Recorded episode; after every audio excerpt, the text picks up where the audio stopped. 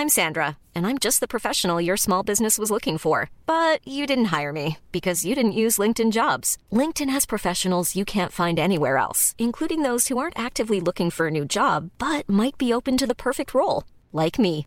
In a given month, over seventy percent of LinkedIn users don't visit other leading job sites. So if you're not looking on LinkedIn, you'll miss out on great candidates, like Sandra. Start hiring professionals like a professional. Post your free job on linkedin dot com slash people today. Mom deserves the best, and there's no better place to shop for Mother's Day than Whole Foods Market. They're your destination for unbeatable savings. From premium gifts to show-stopping flowers and irresistible desserts, start by saving thirty-three percent with Prime on all body care and candles. Then get a fifteen-stem bunch of tulips for just nine ninety-nine each with Prime. Round out Mom's menu with festive rosé, irresistible berry chantilly cake, and more special treats. Come celebrate Mother's Day at Whole Foods Market. Burrow is a furniture company known for timeless design and thoughtful construction, and free shipping, and that extends to their outdoor collection. Their outdoor furniture is built to withstand the elements, featuring rust-proof stainless steel hardware, weather-ready teak, and quick-dry foam cushions. For Memorial Day, get fifteen percent off your Burrow purchase at burrow dot com slash acast, and up to twenty-five percent off outdoor. That's up to twenty-five percent off outdoor furniture at burrow dot com slash acast.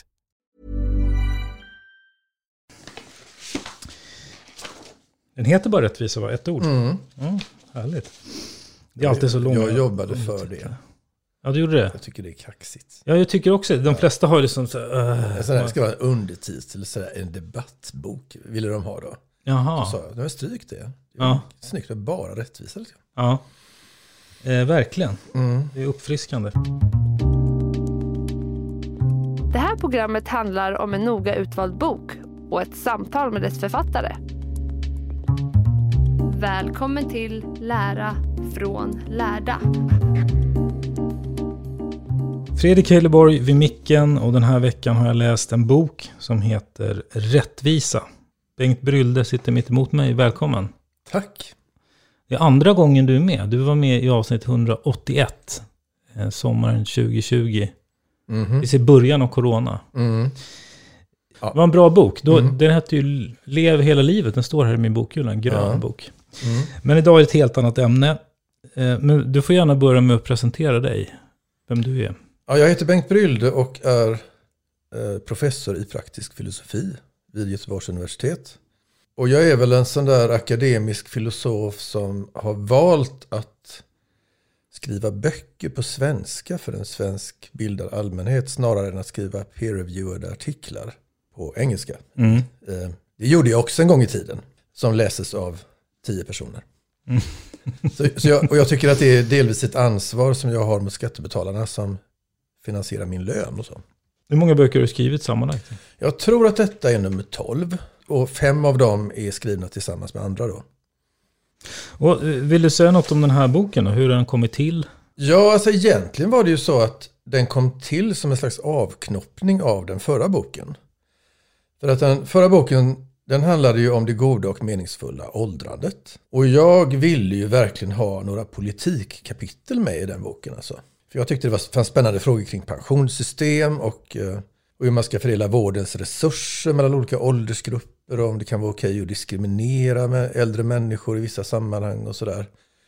Men det fick liksom inte plats i den boken. Den blev för tjock, så jag fick liksom stryka det. Så då eh, kontaktade jag förlaget sen igen och frågade, kan inte, kan inte jag få skriva den där bok nummer två? Alltså? Och då tyckte de att, uh, liksom, vem vill läsa om rättvisa mellan ålders... Om du skriver om rättvisa generellt liksom, så kan du ta med detta i den. Och då tänkte jag, men det är väl en bra idé. Så det är på den vägen ungefär. Mm. Men jag bestämde mig när jag skrev den här boken för att vara väldigt, väldigt bred. Mycket, mycket bredare än vad, man, vad som är brukligt kan man säga när man skriver om sådana här ämnen. Så det finns ju med då som en slags säga, en sjättedel eller ännu mindre del av boken nu. Handlar ju faktiskt om rättvisa mellan åldersgrupp och generationer. Mm. Och pensionssystemet och sånt där. Exakt. Mm. Om man tänker generellt det som rättvisa som begrepp. Vad innebär det? Vad är det för något? Ja, alltså det, det går ju inte att ge någon traditionell begreppsanalys av begreppet rättvisa. För det första så är det ju liksom inget deskriptivt begrepp som pekar ut någonting i verkligheten, utan det är ju ett normativt begrepp Så det har ju stora likheter med begrepp som rätt och fel. Och det är ingen som försöker definiera ord som rätt och fel. Men man kan tycka att rättvisa är ändå lite mer specifikt än rätt. Alltså till exempel att någonting är orättvist innebär ju att det är fel. Men saker kan vara fel kanske utan att vara orättvisa. Men det är ett normativt begrepp och rättvisefrågorna då är normativa frågor. Det är sådana här bör-frågor då. Det handlar om hur, hur samhället bör utformas och om hur olika samhällsinstitutioner bör utformas och eh, hur resurser och nyttigheter och bördor ska fördelas och sånt där. Mm. Men det är liksom bara det är bör, bör, bör hela vägen. Så en, en vanlig fråga som jag får av folk när de hör att jag skriver om rättvisa så säger de att det finns väl inte, säger de. Och då tycker jag, jag tycker det är en, den här frågan är ju som felställd, men den är felställd på ett intressant sätt. För den bygger liksom på föreställningen att rättvisa är ett slags begrepp som pekar ut någonting i världen. Det, det, det är snarare ett ideal. Och det finns en mängd olika rättviseideal på olika områden då, och som man då kan använda sig av för att bedöma hur rättvist eller orättvist ett samhälle är till exempel. Nu svarar jag inte på din fråga. Man kan inte definiera det. Däremot så kan man identifiera ett antal intressanta rättvisefrågor på olika områden och så kan man försöka besvara dem. Utan att man ska förvänta sig att hitta någon gemensam nämnare kanske i allt detta. Och det är mycket mer det du gör också längs boken. Mm, att ja. Väger ena mot det andra. Och... Men jag bara tänkte på mm. när, när jag satt och funderade på det här ämnet mm. så är det ju någonting mänskligt. Redan små barn har ju någon typ av känsla eller i alla fall eh, uttrycker. Alltså de reagerar på orättvisor. Exakt. Så jag tror att väldigt många av oss har en slags ett, en känsla för rättvisa.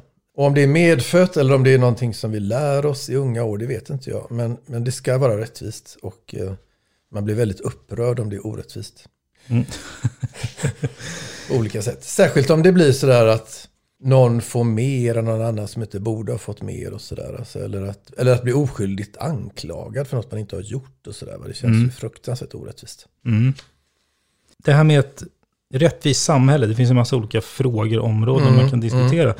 Men du nämnde bland annat att det är vissa frågor som har blivit som gått med det mer aktuella, som diskuteras mer och vissa områden som har eh, försvunnit lite.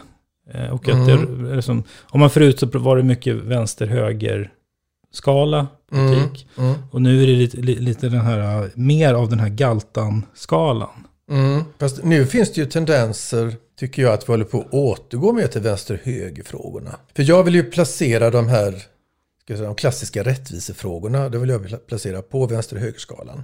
Men det som jag försöker skissa där i början på boken, det är ju liksom någon slags... historik då, där man kan se hur olika rättvisefrågor har fått mer eller mindre tyngd vid olika tillfällen.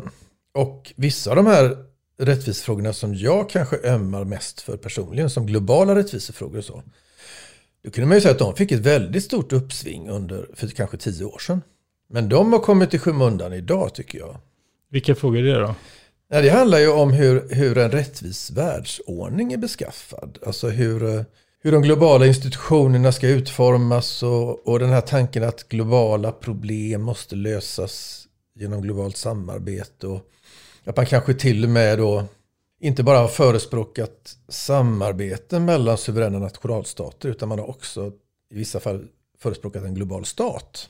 Mm. Eller någon slags global politisk makt som skulle kunna lösa de här globala problemen och så. Vi som då ka- tycker så, som kallar oss för kosmopoliter, vi hade ju lite medvind ett tag där. Det kändes liksom som att det fanns hopp om framtiden och så. Och sen kom ju då det här hemska året tjugo sexton med Brexit och Trump och Putin och Ungern och Polen och mm. alla höll på. Och så kändes det bara så här, nej, nej fuck alltså, nu, är det, nu går det åt helvete. Nu, nu är alla de här framstegen som man har gjort ändå, kanske under Obamas tid och sådär. De, är, de, de kändes helt utplånade på något sätt. Och idag tycker jag man kan se ändå ett land som Sverige att nu har ju för de här fördelningspolitiska frågorna börjat komma upp på agendan igen. Medan sådana här frågor som klimaträttvisa och biståndsfrågor och migrationsfrågor och sådär, de är lite undanskuffade. De är, de är inte partiskiljande på samma sätt. Och, mm. Mm. och samma sak de här frågorna kring, eh, bland mina sex områden så har jag ju med integrationsfrågor och jag har med frågor om gruppjämlikhet och sådär. De är väl också li- kanske lite tappat tyngd för tillfället, tänker jag. de här jämställdhetsfrågorna och så. Men, men de, de kan ju mycket väl komma tillbaka, va? Om fem år kanske det ser helt annorlunda ut. Klimatfrågan har ju blivit hetare än någonsin. Ja, fast den stora klimatfrågan, så att säga, den handlar ju om hur... Den handlar ju om att vi, vi som är mänskligheten måste minska våra utsläpp, eh, annars går det åt helvete, och hur ska detta ske? Klimaträttvisefrågan, den handlar ju om vem som ska göra vad för att se till att detta blir verklighet. Hur, mm. hur de här bördorna ska fördelas. Och den tycker jag inte har, är speciellt het just nu. Det finns, det finns ju förstås en idé om att rika länder som Sverige bör gå före och göra mer och så. Man kan inte kräva lika mycket av fattiga länder. Och det är en slags rättviseidé då. Mm. Men jag tycker ändå att den klimaträttvisefrågan är inte speciellt hett debatterad. Det är den inte. Utvecklingsländer säger att nej, men det är ju, det är ju, det är ju de rika länderna som har smutsat ner, så att säga. Ja. Nu är det vår tur att vi mm. också ska, och så vidare. Ja, precis. En sån, får jag säga, när du så att säga går tillbaka mm. till historien och man tittar mm. på det klassiska politiska, det här liberala eh, å ena sidan och, och det här social... Eh, demokratiska, eller vad man ska säga, som, ena sidan som har historiskt i alla fall liksom, mm, velat mm. jobba mycket med skatter och, mm. och jämlikhet och sånt, och mm. liberala sidan som har lobbat för fri- och rättigheter, alltså mm. människans fri- och rättigheter. De står ju lite mot varandra, eller så här, vad man ska, kan man säga så? Ja, det tycker jag man ska, kan säga, för att om man ska, om man ska måla upp en slags vänster-högerskala i, i svensk politik som har gällt historiskt, längst till höger finns det då någon slags libertarianer som säger att vi alla har ett knippe negativa, klassiska, liberala fri- och rättigheter där äganderätten är väldigt central också. Och eh, ett rättvist samhälle är ingenting annat än ett samhälle som garanterar de här fri- och rättigheterna. Sen får vi liksom leva lite hur som helst så länge vi respekterar då varandras fri- och rättigheter. Mm. Så man har liksom inga som helst fördelningspolitiska mål och sånt där, om man ligger sådär superlångt till höger. Och på grund av sin, sin, den, sin tolkning av äganderätten, att man lägger så stor vikt vid den, så kommer det att resultera i att man gärna ser låga skatter, avreglering av marknader och privatisering av olika verksamheter och sådär. Längst till vänster på, på den här hög-vänsterskalan så ligger ju eh, socialisterna. Och där lägger man ju ofantligt stor vikt vid den här socioekonomiska distributiva rättvisan, alltså hur nyttigheter är fördelade. Och det vanligaste är väl att man tar avstamp i någon typ av jämlikhet, ganska radikal jämlikhetsprincip som säger att vi ska alla ha ungefär lika mycket av de här viktigaste nyttigheterna då, resurser och liknande. Och så får man gärna tumma på de här klassiska liberala fri- och rättigheterna för att åstadkomma en mer jämlik fördelning då. Men sen kan man ju då titt- se hur positioner som liberalism och socialliberalism och socialdemokratin ligger i mitten här någonstans, va? Man gör till exempel inte en så stark tolkning av äganderätten så att all beskattning betraktas som stöld eller slaveri eller så. Utan man tycker att det är helt i sin ordning att man tvångsbeskattar de rika och, och har någon typ av fördelningspolitik som gör att folk som har haft lite mindre tur i början på sina liv kan få chansen då att utbilda sig och få ett drägligt liv och sådär. Mm. Så man kan väl säga att de, de intressanta positionerna tycker jag i det här fältet, det är, de här, det är de här positionerna i mitten som måste balansera lite grann mellan vilken tyngd, vilken vikt ska vi lägga vid fri- och rättigheterna, och framförallt kanske då hur ska äganderätten utformas, och den andra positionen är då, och hur stor vikt ska vi lägga vid det här med jämlikhet, och vad är det som ska vara jämlikt fördelat i så fall.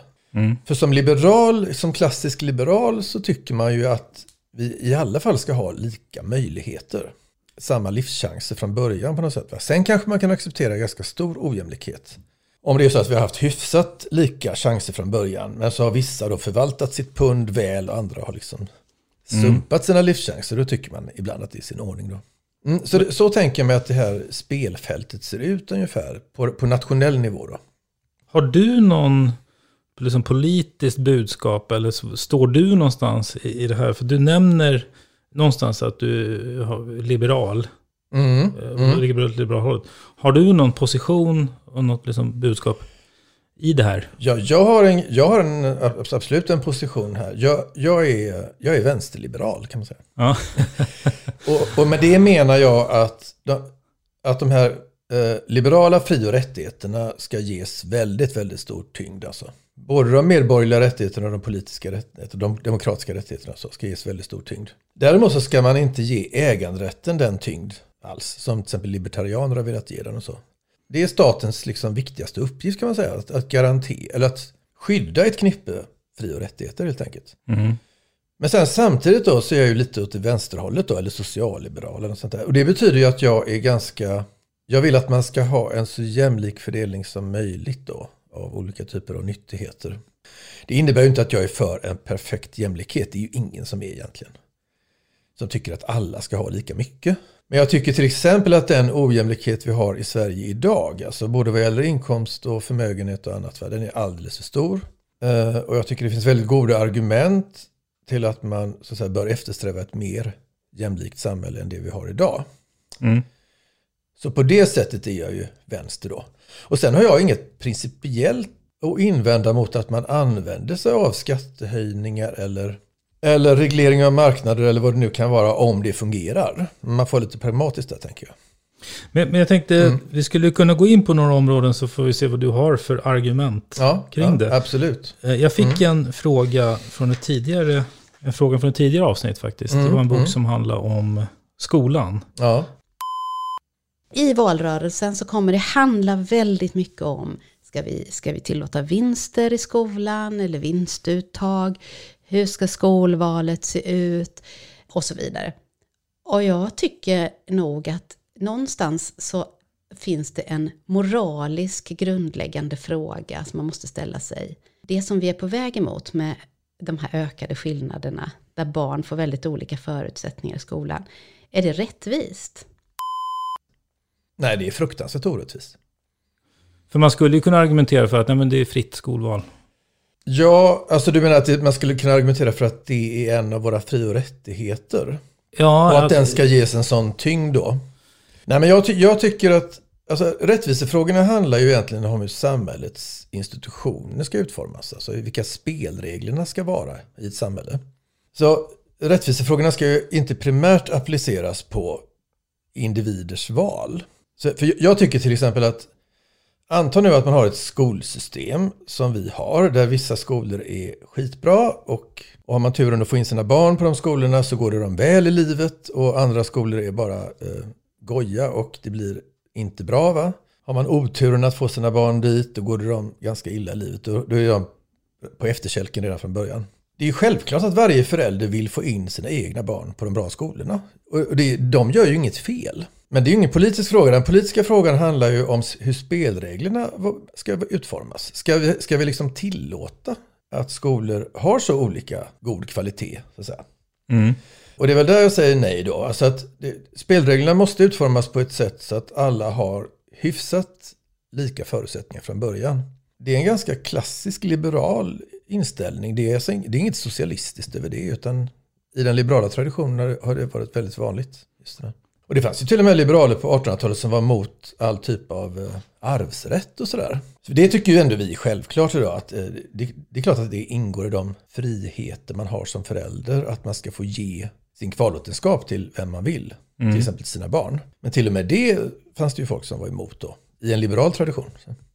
Nej, men så jag tycker på olika sätt så, så måste vi, vi måste försöka, alltså det, det är ju, Jämlikhetskommissionen skrev ju en stor rapport för två år sedan, där de fick i uppdrag av regeringen att undersöka förutsättningarna för att skapa ett mer jämlikt samhälle och sådär. Och, och de fokuserade ju otroligt mycket på skolan. Alltså de fokuserade inte alls lika mycket på, på det här man kallar för redistribution då, eller fördelningspolitik. Att man genom höga skatter och omfördelningar och bidrag ska liksom jämna ut det i efterhand. Utan de fokuserar mycket på det som man kallar för predistribution. Att skapa förutsättningar från början som resulterar i ökad jämlikhet. Mm. Och de vill ju pumpa in fruktansvärt många miljarder i skolan just. För att liksom jämna ut människors möjligheter från början där då. Så det är nog en av de viktigaste praktiska rättvisefrågorna faktiskt, den här skolfrågan. Ja, för jag menar de, de som är då så att säga lobbar för när man hör i debatten, den, debatten går ganska varm just nu. Mm, som, mm. Menar, som menar att nej, men det fria skolvalet gör det ju rättvist. Att vem som helst kan söka. Det är inte så att det är bara vissa som får söka platser i vissa skolor. Men resultatet blir ju, är ju inte rättvist. Nej, när man pratar om det här med lika möjligheter då, då, då brukar man ju skilja på formellt lika möjligheter och reellt lika möjligheter. Och det är klart att de här debattörerna har ju naturligtvis rätt i det, att formellt sett så, så, är, det ju, så är det ju lika möjligheter som råder. För att eftersom alla, ingen blir liksom utesluten på förhand på grund av sin ras eller sin klass eller sitt kön eller så, va? Fair enough. Men, men vad man vill ha, vad man vill ha som socialliberal eller så, det är ju en slags, man vill ha reellt lika möjligheter.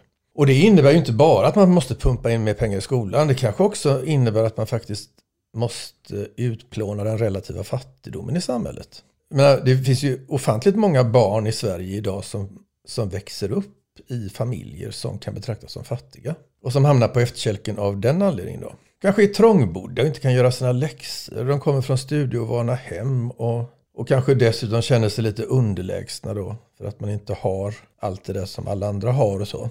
Nej, så att det är ju där, det är ju där jämlikhetsarbetet måste börja, tänker jag. Om man nu vill vrida ratten lite grann tillbaka till hur det var mm. när Sverige var ett mycket, mycket mer jämlikt samhälle. Ja, mm. om jag tänker utgår från de här två huvudkomponenterna. Om man tänker mm. medborgerliga och politiska rättvisan kontra den här distributiva socio- socioekonomiska rättvisan. Mm.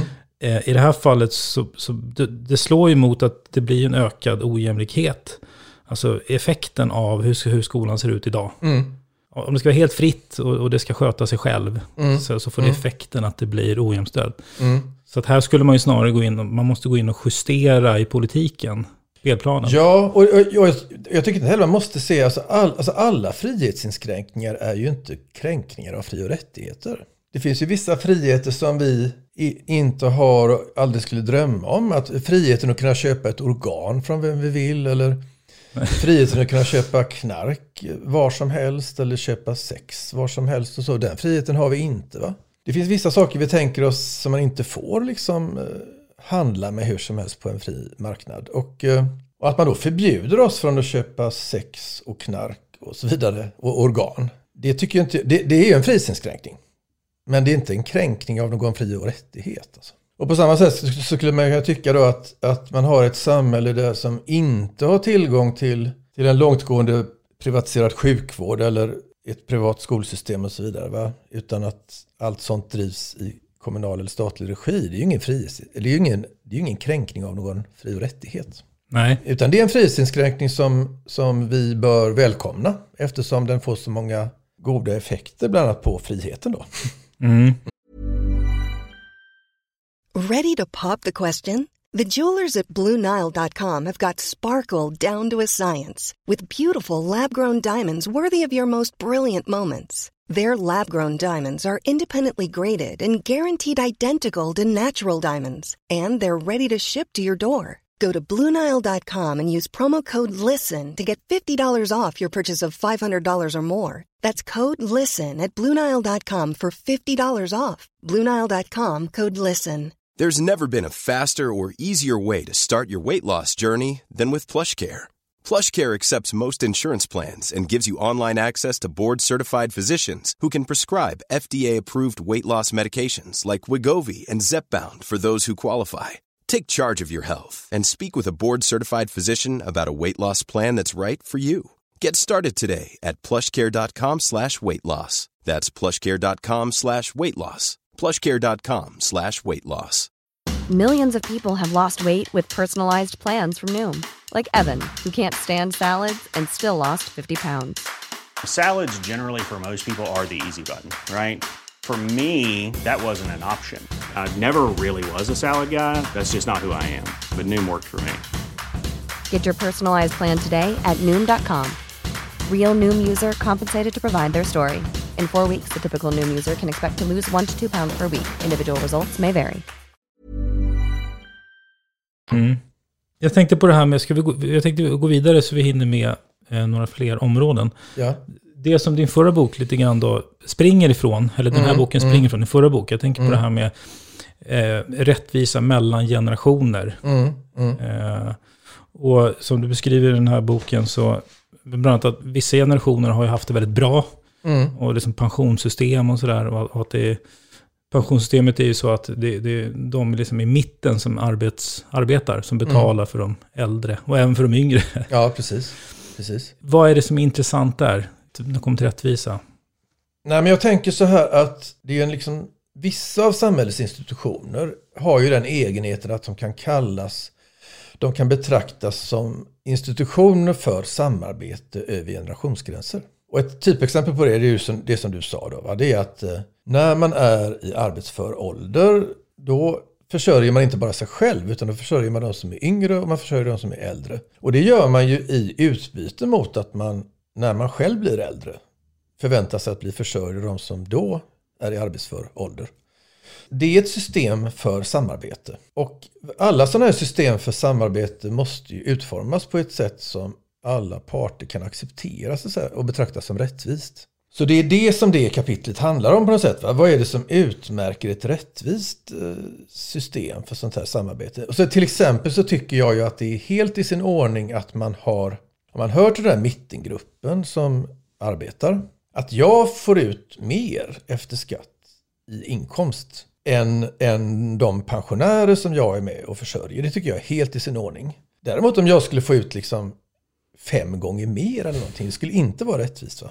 Men sen, sen finns det ju andra effekter då som du pekade på, och det är ju att, viss, att när man tittar på detta, hur det, detta har fungerat över tid, så kan man ju se då att vissa sådana här födelsekohorter eller årskullar har, har fått det mycket bättre än andra. Så därför så ställer jag även den frågan om, om, om det kan så uppstå orättvisor mellan åldersgrupper och sådär. Och då tänker jag mig väl att det kan det ju göra. Alltså. Så att pensionssystemet bör ju utformas på ett sådant sätt då att, att alla åldersgrupper, när man går i pension så får man en ungefär lika stor andel av sin inkomst som man hade innan. Men det finns en massa tänkbara orättvisor. Det kan uppstå väldigt stora klyftor inom gruppen pensionärer, och det kan uppstå eh, klyftor mellan de som är pensionärer och de som arbetar. Det kan uppstå klyftor mellan åldersgrupper, inte bara mellan individer inom gruppen pensionärer och så vidare. Så frågan är ju vilka av de här klyftorna som är i sin ordning och vilka som inte är det då, och vad man kan göra. Det hör man ju, de, de som har jobbat ett helt liv och, och mm. sen när de väl kommer på pension så är den usel liksom, att pensionen har, har inte tillräckligt bra, eller att man inte tycker att man har, man har jobbat ett helt liv. Och så, mm. medan mm. andra generationer har haft det, haft det mer förspänt. Ja, för det finns, det finns ju två, två intressanta klyftor inom gruppen pensionärer som man brukar diskutera en hel del. Och det ena är ju den här att det är så enorma skillnader i pension mellan, mellan folk som har arbetat då. Till exempel en, en höginkomsttagare får ju ut ofantligt mycket mer i pension än en låginkomsttagare. Och då tycker många att det är sin ordning, för att det, det, är ju, det reproducerar ju bara en skillnad som har funnits där tidigare då.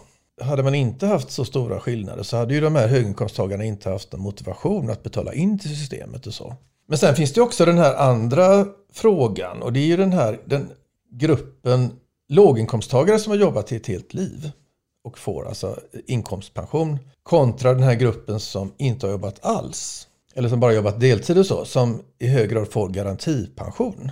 Den klyftan mellan de två grupperna är försvinnande liten, och det tycker en del att det är orättvist, för att då lönar det sig inte att arbeta så här.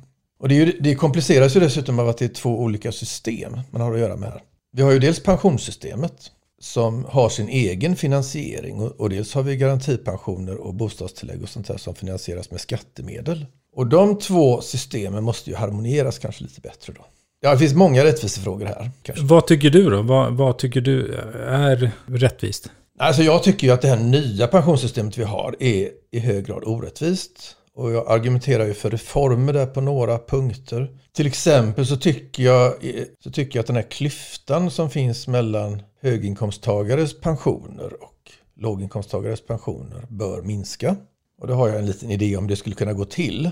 Att man har liksom en slags progressivitet i intjänandet av pensionsrätter, så att man liksom, ju mer pengar man tjänar, ju mer dyrköpt blir en pensionsrätt så att säga. Så det är en sån här reform. En annan reform som jag, som jag är inne på kanske vore önskvärd, det är ju det här att man inte tar hänsyn till att folk lever olika länge. När man går i pension, då, då har man ju tjänat in en klumpsumma som man ska få ut då. Hur mycket ska man få ut per månad och per år? Jo, då, tar, då har man ett så kallat delningstal. Så då tittar man på den förväntade livslängden för den åldersgrupp som jag tillhör. Mm. Säg att den är åttiotre år. Och så att jag går i pension vid sextiofem. Ja, bra, det är det arton år då som jag har här som mina pensionspengar ska pytsas ut på. Och sen om jag då lever till nittio, det spelar liksom ingen roll. Jag får lika mycket ändå per år. Eller om jag dör om två år så får jag liksom inte mer om två åren för det. Och detta gör ju att det kommer att ske en systematisk omfördelning från lågutbildade män till högutbildade kvinnor då. Mm. Eftersom de här kvinnorna lever mycket längre. Så det här är också sådana grejer som jag tycker man borde titta på i alla fall. Sen, sen är det inte så himla lätt att stifta lagar som Nej. På ett precist sätt tar hand om de här problemen. Men det, det, det är ju svårt för hur det ska vara rättvist för alla, eller mest mm. rättvist mm. så att säga. Mm. Det är det. Skatter då? Ja, alltså min, min position vad gäller skatter, det är ju att det går inte att ge något precist svar på liksom vilka skattesatser vi ska ha så där på, på filosofiska grunder. Utan det här med, det, det här med hur mycket det totala skattetrycket är och vilk, om vi har hur, hur, stora, hur stor andel av skatteintäkterna som kommer från inkomster eller miljö eller förmögenheter eller bostäder eller vad det nu kan vara, eller moms. Skatterna ska vara så pass höga att vi kan finansiera de institutioner som tillsammans gör samhället rättvist. Mm. Men, men sen finns det massa överväganden som man måste lägga till där då. Till exempel om skattetrycket blir allt för högt i en globaliserad värld, då kan det liksom slå fel. Då kan folk bli så starkt motiverade att smita från skatt så att de to- totala skatteintäkterna blir mindre och sådär. Så att det finns en massa pragmatiska överväganden här. Men, jag, men min, min eh, generella tanke är nog ändå den att frågan om skattesystemets utformning, det är en pragmatisk fråga i väldigt hög grad. Och så ska man ha med sig lite principer i bakhuvudet så här, va? En väldigt stor del av den, den del av rättviseteorin som handlar om distributiv och socioekonomisk rättvisa har i väldigt hög grad handlat om hur nyttigheter ska fördelas. Alltså inkomst, förmögenhet, resurser, välfärdstjänster och så vidare. Medan det här med skatter, det handlar ju om hur bördor bör fördelas. Skatt är ju en börda och ingen nyttighet. Mm. Och filosofer har nog lagt mycket mindre krut på den frågan egentligen om bördefördelning, en rättvis bördefördelning, än vad man har gjort på en rättvis fördelning mm. av nyttigheter då. Men det här gamla marxska diktumet då, va? Ö, åt var och en efter behov och av var och en efter förmåga. Där hade han ju en slags förmågoprincip då för fördelning av bördor. Så den som kan betala mer ska betala mer. Och det har ju legat till grund för olika typer av progressiva skattesystem och sådär. Så det är väl en rimlig tanke att, att de rika ska betala mer i skatt. Kanske även procentuellt sett mer i skatt. Ett stickspår här, jag bara, ja. en, om, man, om man tänker sig att, jag tänker lite utifrån där, vad fan får jag för pengarna, eh, citatet. Ja. Eh, de som betalar mer i skatt till det gemensamma, mm. sjukvård och, mm. och äldreomsorg och sådär. Kan man inte argumentera för att det, det, då är det, ju, det vore ju rättvist då om man får mer tillgång till dem. Eller tvärtom, man skulle kunna säga så här, men det är ju orättvist om, om jag betalar mycket mer till dem eh, än vad du gör. Och, då, då, och vi har liksom samma, vi, vi använder dem lika mycket. Mm. Nu är ju inte ens det sant, va? För att vissa av de här välfärdstjänsterna används ju i högre grad av de som har det sämst ställt. Dessutom, ja. Dessutom, va? Så, ja. Så är det. Nej, men jag ska, man ska nog inte se det här som en försäkring eller som en investering eller så, det här med, det här med att betala skatt. Alltså när det är pensionssystemets utformning så tänker man ju så. Den som har stoppat in mer pengar i systemet ska få ut mer pengar i systemet. Mm, mm. Så, och det ser vi ju som en slags försäkring då, eller, eller som en slags, ett slags sparande nästan. Va? När det gäller liksom det man kallar för redistribution eller fördelningspolitik. Att man så att säga, vi, okay, vissa personer har haft tur här i livet och eh, mest tur, kanske lite skicklighet. Så har man liksom lyckats skaffa sig en position i samhället där man får en god lön, man har god hälsa, man har kanske en god förmögenhet och så vidare. Va? Man har haft tur. Detta beror i väldigt hög grad på tur.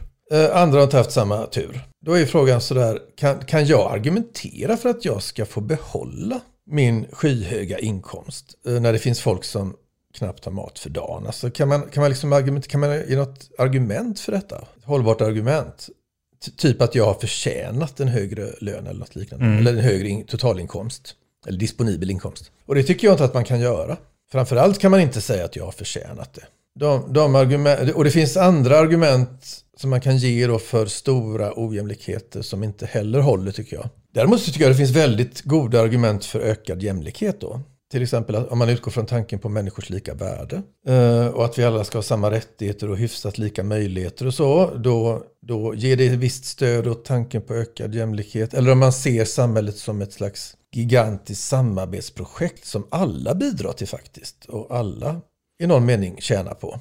Så tycker jag man kan se att det är väldigt svårt att urskilja olika människors bidrag här på ett sätt som säger att ja, jag har bidragit så himla mycket mer så jag ska ha fyra gånger mer betalt än vad du ska ha. Utan vi bidrar båda två fast på olika sätt och det är väldigt svårt att jämföra våra bidrag. Och, men, men för att, så varför inte fördela det hyfsat jämlikt då? Och ett tredje argument som jag tycker är ganska bra, det är det här med att de här samhällsinstitutionerna som rättvisan i någon mening handlar om, de utövar ju ett väldigt tvång på oss. Alltså de är, det är ju tvingande institutioner, de här politiska lagar och andra sådana här spel, mm. formella spelregler då. Och, så de begränsar ju vår frihet ganska rejält på olika sätt. Och hur legitimerar man ett sådant system där vi alla så att säga, hålls i schack av de här samhällsinstitutionerna för att det här samarbetet ska fungera och så? Jo, det kan man legitimera genom att faktiskt fördela de här nyttigheterna som det här samarbetet producerar på ett hyfsat jämlikt sätt, tänker jag då. Så jag tycker det finns ganska goda argument för en hyfsat långtgående jämlikhet. Mm. En annan fråga som är intressant som har varit aktuell är ju corona, där vi mm. har liksom tvingats följa restriktioner och till viss del mm. också eh, ja, vaccinera oss och det, det mm. finns vaccinmotståndare. Ja. Hur, hur resonerar du den frågan just kring, kring den? Jag tycker vi, vi har ju kört på en ganska frihetlig linje i Sverige. Och det tycker jag är helt okej. Däremot så vet man ju inte vad som hade hänt om, om, om vi hade kört den här frivilliga linjen. Och så hade vi, bara, så hade vi märkt kanske att oj, det är bara tjugo procent som vaccinerar sig. Alltså. Mm. Så vad hade vi gjort då? Det är en, en helt annan fråga. Men då kanske utfallet hade blivit så hemskt att man hade varit tvungen att överväga tvångsåtgärder. Mm. Men vi behövde ju gudskelov aldrig göra det. Någonstans så står ju liksom den, den egna liksom friheten gentemot att man ska, man ska hjälpa andra mm. Eh, mm. mot varandra. Mm. Eh. Fast när man utformar spelreglerna då, det är, det är en sak att, att som sagt, det är en sak att diskutera individuella val, va? Vad bör den och den individen göra? Jo, han eller hon bör gå och vaccinera sig och så, va? Det kan man ju tycka. Men spelreglerna handlar ju mer om vad får det för konsekvenser om man gör olika typer av val? Så inför man en tvångslagstiftning till exempel, som man gjorde i Österrike. Då är det ju sådär att ja, vissa av dina val kommer att få konsekvenser. Om du väljer att inte vaccinera sig, då får, då får du liksom trettiosex tusen kronor i böter. Mm. Så det är en spelregel då. Och de spelreglerna, de, måste, de kan ju inte utformas utifrån vissa individers bästa. De måste utformas utifrån vad som är bäst för helheten och alla och en var. Och jag kan tänka mig att det kan ske, det kan, det kan, in, det kan uppstå så otäcka situationer att, att de styrande i ett samhälle kanske då måste begränsa vår frihet på ett väldigt obehagligt sätt för helhetens skull. Under en begränsad period eller så. Men nu slapp ju vi gudskelov att göra det. Tiden rinner iväg här, men jag tänkte, mm. är det några frågor liksom nu tjugo tjugotvå, det är valår och det är mycket annat som är aktuellt. Är det några områden som du kände, de här är extra intressanta när man, när man utifrån liksom ett rättviseperspektiv? Ja, alltså jag tänker mig de här, vi har ju egentligen bara hunnit med att diskutera två av de här sex områdena som jag har identifierat som viktiga rättviseområden. Och eh, jag tror att det är de två som kommer att diskuteras i valet mest. Alltså dels det här då med alltså det rättvisa samhället då, va? Hur, hur, hur är olika nyttigheter fördelade? Hur bör olika nyttigheter fördelas mellan olika grupper i samhället och så vidare? Och eh, kanske också lite grann om rättvisa mellan generationer, åldersgrupper och pensionssystemet och sådär. Det finns lite tecken på det. De här, de här frågorna om eh, integrationsfrågor och jämställdhetsfrågor tror inte jag kommer att vara med så mycket i valrörelsen. Och inte heller då mina sådana här hjärtefrågor som globala rättvisefrågor till exempel. Eller, eller sådana här frågor som klimaträttvisa och så. Det tror jag inte heller kommer finnas med särskilt mycket. Men, men jag skulle ju gärna vilja att det vore så. Men, ja. Men klimaträttvisa, det är liksom mellan länder? Ja, alltså klimaträttvisa, man kan säga så här, klimaträttvisa i vid mening handlar ju både om rättvisa mellan åtskilda generationer. Där man tänker sig att mänskligheten som helhet idag har vissa pliktig gentemot framtida generationer. Eh, och det är ju den, det är ju den frågan då, vilka plikter har vi som lever idag mot de som kommer sen? Det är ju det som man kallar för den här intergenerationella rättvisefrågan då. Och det är ju den som bestämmer hur stora utsläppen får vara. Alltså de totala utsläppen av växthusgaser exempelvis. Mm. Men sen när vi väl har bestämt oss för att ja, de totala utsläppen av växthusgaser får inte överstiga detta tak. Alltså. Så vem ska göra vad då? Hur ska, mm. de här, hur ska de här utsläppen och de här anpassningsåtgärderna, hur ska det fördelas då? På olika aktörer, olika nationalstater och så. Det är den här snäva klimaträttvisefrågan då. Och den tycker jag egentligen borde diskuteras mer. Men det kan man inte förvänta sig en valrörelse. Men de här, och just att de här frågorna, de här globala rättvisefrågan och klimaträttvisefrågan som handlar mer om en rättvis världsordning än om ett rättvist samhälle då. De är inte så himla partiskiljande idag kanske. Och framförallt så är de, i den mån de är partiskiljande så vill man inte göra det till valfrågor. För man vet att det inte det är inget bra sätt att fiska in väljare tror jag. Nej, precis. Idag handlar ju klimaträttvisefrågan väldigt mycket om hur, hur, hur de här klimat, så kallade klimatbördorna ska fördelas mellan länder. Alltså, vi får en kvot och andra länder får sin kvot och så ska vi liksom uppfylla det här. Men vi har ju inte diskuterat så himla mycket hur fördelningen av klimatbördorna ska se ut inom Sverige. Privatpersoner kontra företag och vem ska göra vad inom Sverige och så. Och det, det kan man ju tänka sig i framtiden att det kommer att bli en het fråga alltså. Mm. Men inte ännu. Nej, precis. Mm. Vem ska göra vad? Vad är det för plan egentligen? Mm. Och vem ska göra uppoffringarna? Ja, precis. precis. För nu är det mest på någon, någon bensinskatt där och sen är det någon elfråga där. Och, så. Mm. och Miljöpartiet går ju bara ner så att jag vet inte riktigt vad... Det finns ju ingen plan. Nej, det finns absolut ingen plan. Det finns ingen sån där principiellt helhetsgrepp på de här frågorna. Utan det blir väldigt, som du, som du antyder här, det, finns, det är väldigt mycket sådär ad hoc. Och lite sådär, lite lapptäck och lite reform där och en liten reform där och så. Mm. Mm. Som skattesystemet är. Mm. Det är liksom hopplöst, det finns inga principer där. Det är bara som man har, man har höjt och sänkt och förhandlat och grejat och så har det liksom blivit på ett visst sätt.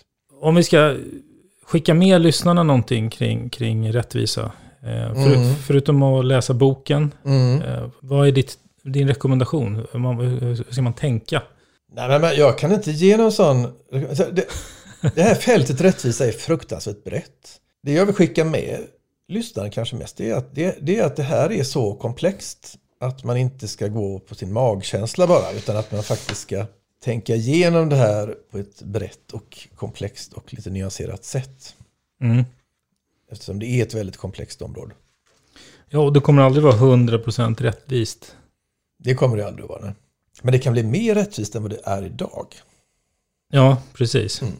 Och de, de sex områdena är alltså klimaträttvisa som vi har nämnt, den globala rättvisan, världsfattigdomen och migrationen, integration, multikulturalism och grupprättigheter, rättvisa hemmen och på arbetsplatserna.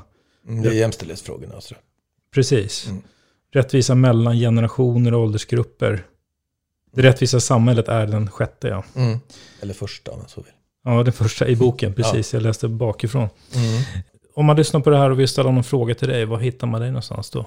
Man hittar mig på Göteborgs universitets institutionen för filosofi, lingvistik och vetenskapsteori.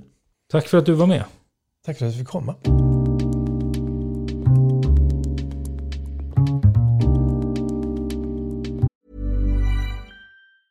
Mom deserves the best, and there's no better place to shop for Mother's Day than Whole Foods Market. They're your destination for unbeatable savings. From premium gifts to show-stopping flowers and irresistible desserts, start by saving thirty-three percent with Prime on all body care and candles. Then get a fifteen-stem bunch of tulips for just nine ninety-nine each with Prime. Round out Mom's menu with festive rosé, irresistible berry chantilly cake, and more special treats. Come celebrate Mother's Day at Whole Foods Market. Even on a budget, quality is non-negotiable. That's why Quince is the place to score high-end essentials at fifty to eighty percent less than similar brands. Get your hands on buttery soft cashmere sweaters from just sixty bucks, Italian leather jackets, and so much more.